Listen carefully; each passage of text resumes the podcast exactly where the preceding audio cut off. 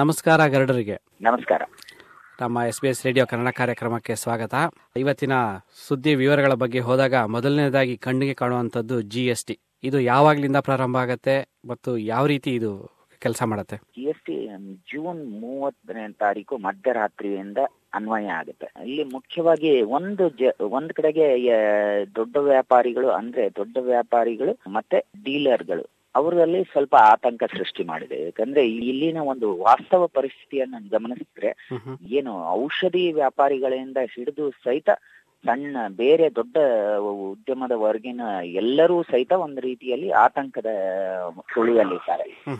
ಈ ಔಷಧಿಗಳನ್ನು ಸಹಿತ ಪೂರೈಸುವಲ್ಲಿ ಒಂದಿಷ್ಟು ವಿಳಂಬ ಆಗತ್ತೆ ಅನ್ನೋ ಒಂದು ಅನುಮಾನ ಇದೆ. ಯಾಕಂದ್ರೆ ಸಣ್ಣ ವ್ಯಾಪಾರಿಗಳು ಸಹಿತ ಈ ಆತಂಕವನ್ನ ಈಗಾಗಲೇ ವ್ಯಕ್ತಪಡಿಸಿದ್ದಾರೆ. ಅದೇ ತರದ ಪರಿಸ್ಥಿತಿ ಬೇರೆ ಬೇರೆ ವರ್ಗದಲ್ಲೂ ಇದೆ. ಅಂದ್ರೆ ಬೇರೆ ಬೇರೆ ಉತ್ಪನ್ನಗಳಿಗೆ ಸಂಬಂಧಿಸಿದ ಹಾಗೇನೂ ಇದೆ.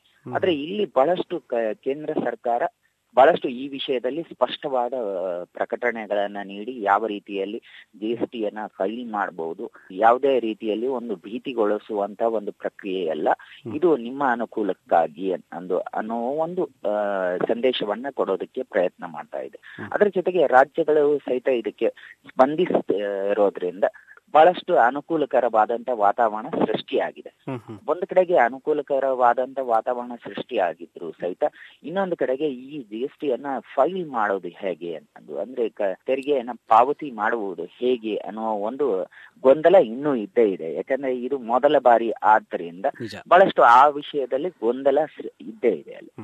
ಒಮ್ಮೆ ಮಾಡದ ಮೇಲೆ ಅದು ಅನುಭವಕ್ಕೆ ಬರುತ್ತೆ. ಹೌದೌದು. ಯಾಕಂದ್ರೆ ಈ ತಿಂಗಳಲ್ಲಿ ಮೂರು ಬಾರಿ ಅನ್ನೋದು ಎರಡು ಬಾರಿ ಫೈಲ್ ಮಾಡಬೇಕು ಅನ್ನುವ ಒಂದು ಆ ಒಂದು ಆತಂಕ ಇದೆಯಲ್ಲ? ಅದನ್ನ ದೂರ ಮಾಡೋದಕ್ಕೆ ಕೇಂದ್ರ ಸರ್ಕಾರ ನಿರಂತರವಾಗಿ ಸ್ಪಷ್ಟನೆಗಳನ್ನ ಕೊಡ್ತಾ ಇದೆ.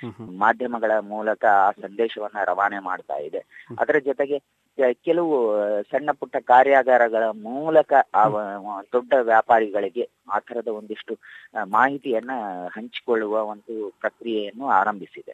ಅದರ ಜೊತೆಗೆ ಕೆಲವು ಖಾಸಗಿ ನಿರ್ವಹಣಾ ಸಂಸ್ಥೆಗಳಿವೆ ಅಲ್ಲ ಅವು ಈ ಒಂದು ಪರಿಸ್ಥಿತಿಯನ್ನ ಅನುಕೂಲಕರ ಸಿಂಧುವಾಗಿ ಬಳಸಿಕೊಳ್ಳುವಂತ ಲಾಭಕರ ಉದ್ದೇಶಕ್ಕಾಗಿ ಬಳಸಿಕೊಳ್ಳುವಂತ ಒಂದು ಅನುಮಾನವು ಎದ್ದು ಕಾಣಿಸ್ತಾ ಇದೆ. ಯಾಕಂದ್ರೆ ಆ ತರದ ನಾವು ಈ ಜಿ ಎಸ್ ಟಿಯನ್ನ ನಿರ್ವಹಿಸ್ತೀವಿ ನಿಮಗೆ ನಾವು ಆ ವರ್ಷಕ್ಕೆ ಇಷ್ಟು ಮೊತ್ತವನ್ನ ನೀಡಿದಲ್ಲಿ ನಾವು ಇದನ್ನ ನಿಮ್ಮ ಎಲ್ಲ ವ್ಯವಹಾರವನ್ನ ನಿರ್ವಹಿಸ್ತೀವಿ ಅನ್ನೋ ಒಂದು ಪ್ರಚಾರವನ್ನು ಮಾಡೋದಕ್ಕೆ ಆರಂಭಿಸಿವೆ. ಅದನ್ನು ಸಹಿತ ಒಂದು ಕಡೆಗೆ ಆ ತರ ಒಂದು ಪರ್ಯಾಯವಾದಂತ ಒಂದು ಅನುಕೂಲಕರವಾದಂತ ಪರಿಸ್ಥಿತಿಯನ್ನ ಪ್ರಯೋಜನವನ್ನ ಪಡೆಯುವುದಕ್ಕೆ ಆ ತರದ ಒಂದಿಷ್ಟು ಖಾಸಗಿ ನಿರ್ವಹಣಾ ಸಂಸ್ಥೆಗಳು ಪ್ರಯತ್ನ ಮಾಡ್ತಾ ಇದೆ ಈಗಾಗಲೇ.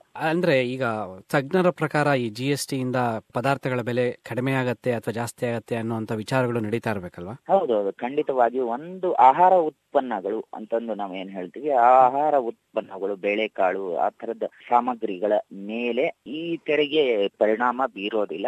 ಇದರಿಂದ ಜಿ ಎಸ್ ಟಿ ಜಾರಿಯ ನಂತರ ಎಲ್ಲಿ ಆಹಾರ ಉತ್ಪನ್ನಗಳ ಪ್ರಮಾಣ ಅಂದ್ರೆ ಬೆಲೆಯ ಪ್ರಮಾಣ ಬಹಳಷ್ಟು ಕುಸಿತ ಕಾಣುತ್ತೆ ಅಂತಂದು ಹೇಳ್ತಾ ಇದೆ.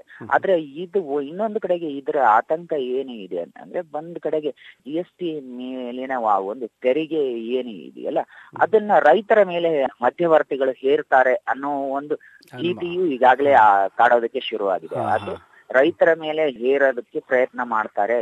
ಮಧ್ಯವರ್ತಿಗಳು. ಮಧ್ಯವರ್ತಿಗಳು ಸುರಕ್ಷಿತವಾಗಿರ್ತಾರೆ. ಬಲಿಪಶು ಆಗುವುದು ರೈತರು ಮತ್ತು ಗ್ರಾಹಕರು ಅಂದು ಒಂದು ಆತಂಕ ಈಗಾಗಲೇ ಕಾಡೋದಕ್ಕೆ ಶುರುವಾಗಿದೆ. ಅದು ಕಾದ್ ನೋಡ್ಬೇಕು. ಸರ್ಕಾರ ಯಾವ ರೀತಿ ಅದನ್ನ ನಿರ್ವಹಿಸುತ್ತೆ ಅಂತ.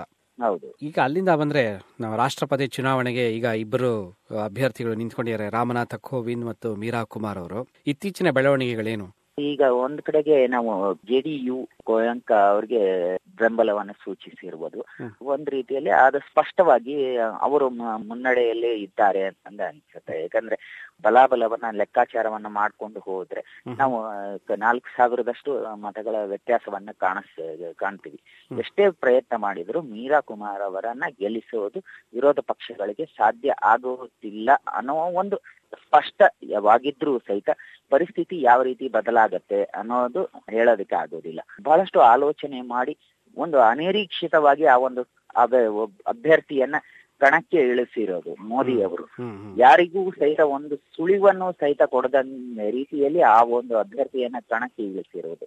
ಅದು ಎಲ್ಲೋ ಪ್ರಯೋಜನಕಾರಿ ಆಗುತ್ತೆ. ಅಂದ್ರೆ ಯಾಕಂದ್ರೆ ಹಿಂದುಳಿದ ವರ್ಗಕ್ಕೆ ಸೇರಿದಂತ ವ್ಯ- ವ್ಯಕ್ತಿಯನ್ನ ಮತ್ತೆ ರಾಷ್ಟ್ರಪತಿ ಉನ್ನತ ಉನ್ನತ ಸ್ಥಾನಕ್ಕೆ ಕರೆದುಕೊಂಡು ಹೋಗುವಂತ ಒಂದು ಇದು ಇದೆಯಲ್ಲ ಇದನ್ನ ಕೆಲವರು ವೋಟ್ ಬ್ಯಾಂಕ್ ರಾಜಕೀಯ ಅಂತ ಅಂದು ಟೀಕೆ ಮಾಡ್ತಾ ಇದ್ದಾರೆ. ಆದ್ರೆ ಕಾಂಗ್ರೆಸ್ ಕೂಡ ಮಾಡಿದ್ದೇನು ಅನ್ನೋ ಒಂದು ಪ್ರಶ್ನೆನೂ ಇದೆ. ಯಾಕಂದ್ರೆ ಹಿಂದೆ ಆ ತರದ ಪರಿಸ್ಥಿತಿಯಲ್ಲಿ ಬಿಜೆಪಿ ಸರ್ವಾನುಮತದ ಅಭ್ಯರ್ಥಿಯನ್ನ ಒಪ್ಪಿಕೊಂಡಿರುವಂತದ್ದು ನಾವು ಕಂಡಿದ್ದೀವಿ. ಇನ್ನೊಂದು ಕಡೆಗೆ ಮೀರಾ ಕುಮಾರ್ ಅವರ ನಾಮಪತ್ರವನ್ನ ಸಲ್ಲಿಕೆ ಮಾಡುವುದಕ್ಕಾಗಿ ದೇವೇಗೌಡ ಅವರು ಜೆಡಿಎಸ್ ಮೂಲಕ ದೇವೇಗೌಡ ಮತ್ತು ಕುಮಾರಸ್ವಾಮಿ ಅವರು ಅವರನ್ನ ಪ್ರಸ್ತಾವಿಸಿ ನಾಮಪತ್ರಕ್ಕೆ ಅನುಮೋದ ಇದನ್ನು ಕೊಟ್ಟಿರುವಂತದ್ದು ಹ್ಮ್. ಇದು ಇಲ್ಲಿವರೆಗಿನ ಬೆಳವಣಿಗೆ. ಮೀರಾ ಕುಮಾರ್ ಅವರು ಯಾವ ರೀತಿಯಲ್ಲಿ ಆಯ್ಕೆ ಆದ್ರು ಸಂಸತ್ಗೆ ಯಾವ ರೀತಿಯಲ್ಲಿ ಬಂದು ಪ್ರವೇಶ ಮಾಡಿದ್ರು ಅನ್ನೋದು ಒಂದಿಷ್ಟು ಟೀಕೆಗಳು ಪ್ರಶ್ನೆಗಳು ಎದ್ದಿದ್ರು ಸಹಿತ. ಅವರ ವ್ಯಕ್ತಿತ್ವದ ಬಗ್ಗೆ ಯಾರು ಟೀಕೆ ಮಾಡ್ತಾ ಇಲ್ಲ. ಆದ್ರೆ ಕಾಂಗ್ರೆಸ್ ಈ ತರದ ಮತ್ತೆ ಅದೇ ಜಾತಿಯ ರಾಜಕೀಯವನ್ನ ಮಾಡ್ತಾ ಇದೆ ಅಂತಂದು ಇನ್ನು ಒಂದ್ ಕಡೆಗೆ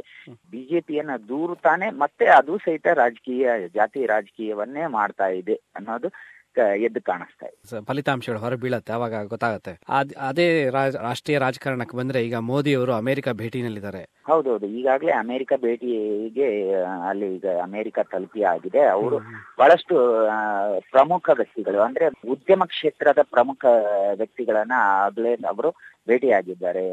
ಆಪಲ್ನ ಟಿಮ್ ಕುಕ್ ಮತ್ತು ಗೂಗಲ್ನ ಸುಂದರ್ ಪಿಲ್ಲೆ ಪಿಚ್ಚಾಯಿ ಅವರನ್ನ ಅಮೆಜಾನ್ನ ಜೆಫ್ ಬೆಜೋಸ್ ಅವರನ್ನ ಸೇರಿದಂತೆ ಇಪ್ಪತ್ತು ಸಿಇಒಗಳು ಪ್ರಮುಖ ಸಿಇಒಗಳನ್ನ ಭೇಟಿಯಾಗಿದ್ದಾರೆ. ಅಂದ್ರೆ ಇಲ್ಲಿ ಭಾರತದ ಮಹತ್ವವನ್ನ ಎಲ್ಲ ಪ್ರಮುಖ ಉದ್ಯಮ ಸಂಸ್ಥೆಗಳು ಅರಿತಿವೆ ಅಂತಂದು ಯಾಕಂದ್ರೆ ಪ್ರಧಾನಿ ಮೋದಿ ಅವರು ಹೋದಾಗ್ಲೆಲ್ಲ ಅವರನ್ನ ಭೇಟಿಯಾಗುವಂತ ಆತುರವನ್ನ ಉದ್ಯಮ ಸಂಸ್ಥೆಗಳು ತೋರ್ತಾ ಇದೆ ಅಂತ. ಇಲ್ಲಿ ಅದರ ಜೊತೆಗೆ ಬಹಳಷ್ಟು ಅನೇಕ ವಿಷಯಗಳ ಬಗ್ಗೆ ಅಲ್ಲಿ ಚರ್ಚೆ ಆರಂಭ ಒಂದು ಸಾಧ್ಯತೆ ಇದೆ ಈಗಿನ ಪರಿಸ್ಥಿತಿಯಲ್ಲಿ ಇವು ಒಂದು ರೀತಿಯಲ್ಲಿ ಡೊನಾಲ್ಡ್ ಟ್ರಂಪ್ ಅಧ್ಯಕ್ಷರಾದ ನಂತರ ಇದು ಮೊದಲ ಭೇಟಿಯಾಗಿದೆ ಪ್ರಮುಖವಾಗಿ ಚರ್ಚೆ ಆಗ್ಬೇಕಾಗಿರುವಂತದ್ದು ಇಸ್ರೋ ಮತ್ತು ನಾಸಾ ಉಪಗ್ರಹ ಯೋಜನೆ. ಎಲ್ಲ ಅದಕ್ಕೆ ಒಪ್ಪಿಗೆ ಸಿಗತ್ತಾ ಅನ್ನೋದು ಒಂದು ಕುತೂಹಲ. ಏಕೆಂದ್ರೆ ಇದು ಒಂದು ಬೃಹತ್ ಯೋಜನೆ ಇದು. ಹವಾಮಾನ ವೈಪರೀತ್ಯಕ್ಕೆ ಸಂಬಂಧಿಸಿದಂತೆ ಬೃಹತ್ ಯೋಜನೆ. ಇದಕ್ಕೆ ಒಪ್ಪಿಗೆ ಸಿಗತ್ತಾ ಅನ್ನೋದು ಒಂದು ಕುತೂಹಲ. ಒಂದ್ ಕಡೆಗೆ ಇಸ್ರೋ ಪ್ರಗತಿ ಸಾಧಿಸ್ತಾ ಇದ್ದಂಗೆನೆ ಏನು ಅಮೆರಿಕದ ಅನೇಕ ಖಾಸಗಿ ಸಂಸ್ಥೆಗಳು ಸಹಿತ ಇಸ್ರೋ ಅನ್ನ ಬಳಸಿಕೊಂಡು ತಮ್ಮ ಉಪಗ್ರಹಗಳನ್ನ ಖಾಸಗಿ ಉಪಗ್ರಹಗಳನ್ನ ಉಡಾವಣೆ ಮಾಡ್ತಾ ಇವೆ ಅನ್ನೋ ಒಂದು. ಟೀಕೆ ಒಂದ್ ಕಡೆಗೆ ಇದ್ರು ಸಹಿತ ನಾಸಾಕ್ಕೆ ನಾಸಾ ಮತ್ತು ಇಸ್ರೋ ಸಹಭಾಗಿತ್ವ ಮಹತ್ವದ್ದಾಗತ್ತೆ ಅಂತ. ಅನ್ನಿಸ್ತಾ ಇದೆ ಈಗ. ನಿಜ. ಈಗ ಅಲ್ಲಿಂದ ನಮ್ಮ ಕರ್ನಾಟಕಕ್ಕೆ ಬಂದ್ರೆ ಕನ್ನಡ ಚಲನಚಿತ್ರಗಳ ಡಬ್ಬಿಂಗ್ ಬಗ್ಗೆ ಒಂದಷ್ಟು ಗಲಾಟೆಗಳಾಯ್ತು. ಈಗ ನಮ್ಮ ಮೆಟ್ರೋ ಬಗ್ಗೆ ಕನ್ನಡದ ಹಿಂದಿ ಹೇರಿಕೆಯ ಬಗ್ಗೆ ಗಲಾಟೆಗಳು ನಡೀತಾ ಇದೆ ಅಲ್ವೇ? ಹೌದೌದು. ಇಲ್ಲಿ ಪ್ರತಿ ಬಾರಿ ಮೆಟ್ರೋ ಅನ್ನೋದಕ್ಕಿಂತ ಈ ಕೇಂದ್ರ ಸರ್ಕಾರದ ಎಲ್ಲ ವ್ಯವಸ್ಥೆಗಳಿವೆಲ್ಲ ಅಲ್ಲಿ? ಹಿಂದಿ ಬಳಕೆ ಕಡ್ಡಾಯಗೊಳಿಸ್ತಾ ಇರುವಂತದ್ದು. ಅದರ ಬಗ್ಗೆ ನಿರಂತರವಾಗಿ ಕನ್ನಡ ಸಂಘಟನೆಗಳು ಆಕ್ಷೇಪವನ್ನ ವ್ಯಕ್ತಪಡಿಸ್ತಾ ಬಂದಿದೆ. ಇಲ್ಲಿ ಒಂದು ಕಡೆಗೆ ಇದು ಕೇವಲ ಹಿಂದಿ ಇಂಗ್ಲಿಷ್ ಮತ್ತು ಕನ್ನಡ ಈ ತ್ರಿಭಾಷಾ ಸೂತ್ರ ಸೂತ್ರವನ್ನ ಅನ್ವಯಿಸಿಕೊಂಡು ಸಾಗುವುದು ಅನಿವಾರ್ಯ ಪರಿಸ್ಥಿತಿ. ಆದ್ರೂ ಸಹಿತ ಕನ್ನಡ ಪರ ಸಂಘಟನೆಗಳು ಕರ್ನಾಟಕದಲ್ಲಿ ನಾವು ಯಾವ ರೀತಿಯಲ್ಲಿ ತಮಿಳುನಾಡಿನಲ್ಲಿ ತಮಿಳ್ ಭಾಷೆಗೆ ಆದ್ಯತೆ ಇದೆ ಆ ಅದೇ ರೀತಿಯಲ್ಲಿ ಕನ್ನ ಕರ್ನಾಟಕದಲ್ಲೂ ಆ ತರದ ಒಂದು ಪರಿಸ್ಥಿತಿ ಅಂದ್ರೆ ಕೇಂದ್ರ ಸರ್ಕಾರದ ಎಲ್ಲ ವ್ಯವಸ್ಥೆಗಳಲ್ಲಿಯೂ ಸಹಿತ ಕನ್ನಡಕ್ಕೆ ಆದ್ಯತೆ ಇರಬೇಕು. ನಮ್ಮ ಹಿಂದಿ ಹೇರಿಕೆ ಆಗಬಾರದು ಅನ್ನೋ ಒಂದು ಪ್ರತಿಭಟನೆ ನಿರಂತರವಾಗಿ ನಡೀತಾ ಇದೆ. ಅಂದ್ರೆ ಈಗ ಮೆಟ್ರೋದಲ್ಲಿ ಏನಾಗಿದೆ? ಕನ್ನಡ ಇಲ್ವೇ ಇಲ್ವಾ? ಕನ್ನಡ ಕನ್ನಡ ಬಳಕೆ ಆಗ್ತಾ ಇದೆ ಆದ್ರೆ ಹಿಂದಿ ಹಿಂದಿ ಆದ್ಯತೆ ಇದೆ ಯಾಕಂದ್ರೆ ಇಲ್ಲಿ ಒಂದು ಮೆಟ್ರೋ ವ್ಯವಸ್ಥೆ ಇದೆಯಲ್ಲ ಅದು ಒಂದು ರಾಷ್ಟ್ರೀಯ ವ್ಯವಸ್ಥೆ ಅನ್ನೋ ರೀತಿಯಲ್ಲಿ ಬಳಸ್ಕೊಳ್ತಾ ಇದೆ ಇದು ರೈಲ್ವೆ ಅನ್ನೋ ಒಂದು ವಿಷಯ ಬಂದಾಗ್ಲೇ ಪ್ರತಿ ಬಾರಿ. ಆ ಈ ಚರ್ಚೆ ನಡೆದೇ ನಡೆಯುತ್ತೆ ಯಾಕಂದ್ರೆ ರೈಲ್ವೆ ಇಲಾಖೆ ಜೊತೆಗೆ ಈ ಮೆಟ್ರೋ ಅನ್ನೋ ಒಂದು ನಗರ ಸಂಪರ್ಕ ಸಾರಿಗೆ ಇದೆಯಲ್ಲ. ಇವು ಎಲ್ಲವೂ ಸಹಿತ ಒಂದು ರೀತಿಯಲ್ಲಿ ರಾಷ್ಟ್ರೀಯ ಸ್ವತ್ತು ಅನ್ನೋ ರೀತಿಯಲ್ಲಿ ಬಳಕೆ ಆಗುವುದರಿಂದ. ರಾಷ್ಟ್ರೀಯ ಭಾಷೆ ಅನಿವಾರ್ಯ ಅಲ್ಲಿ ಬಳಕೆ ಮಾಡುವುದು. ಯಾಕಂದ್ರೆ ಆ ತರದ ಒಂದು ಬಳಕೆದಾರರು ಅಲ್ಲಿ ಇರ್ತಾರೆ ಅಂತ. ಯಾಕಂದ್ರೆ ಹಿಂದಿ ನಮಗೆ ಸಂಪರ್ಕ ಭಾಷೆ. ಒಂದು ರೀತಿಯಲ್ಲಿ ರಾಷ್ಟ್ರೀಯ ಭಾಷೆಯಾಗಿ ಅಂದ್ರೆ ರಾಷ್ಟ್ರೀಯ ಭಾಷಾ ಸೂತ್ರದಲ್ಲಿ. ಏನು ಚರ್ಚೆ ನಿರಂತರವಾಗಿ. ನಡೀತಾ ಇದೆ. ಅದರ ಒಂದು ಭಾಗವಾಗಿ ಇದು ಸಹಜವಾದ ಪ್ರಕ್ರಿಯೆ. ಆದ್ರೆ ಕನ್ನಡ ಪರ ಸಂಘಟನೆಗಳು ಆ ಒಂದು ತಮ್ಮ ಬಿಗುವನ್ನ ನಿಲುವನ್ನ ಬಿಟ್ಟು ಕೊಡ್ತಾ ಇಲ್ಲ. ನಿಜ. ಅದೇ ರಾಷ್ಟ್ರೀಯ ಭಾಷೆಗಳು ಅನ್ನೋ ಒಂದು ಉಪಯೋಗಿಸಿದ್ರೆ ನೀವೀಗ ಅದ್ರ ಬಗ್ಗೆ ಇನ್ನೊಂದಿನ ಮಾತಾಡೋಣ. ಯಾಕೆಂದ್ರೆ ಅದೇ ಒಂದು ದೊಡ್ಡ ವಿಷಯ ಆಗ್ಬೋದು. ಯಾಕೆಂದ್ರೆ ಕೆಲವರು ಅದ್ರ ಬಗ್ಗೆ ವಾದ ಮಾಡ್ತಾ ಇದ್ದಾರೆ ರಾಷ್ಟ್ರೀಯ ಭಾಷೆಗಳ ಬಗ್ಗೆ. ಇಷ್ಟು ವಿಷಯ ತಿಳಿಸ್ಕೊಟ್ಟಿದ್ದಕ್ಕೆ ತುಂಬಾ ಧನ್ಯವಾದಗಳು ಗರುಡ್ರೆ. ನಮಸ್ಕಾರ. ನಮಸ್ಕಾರ.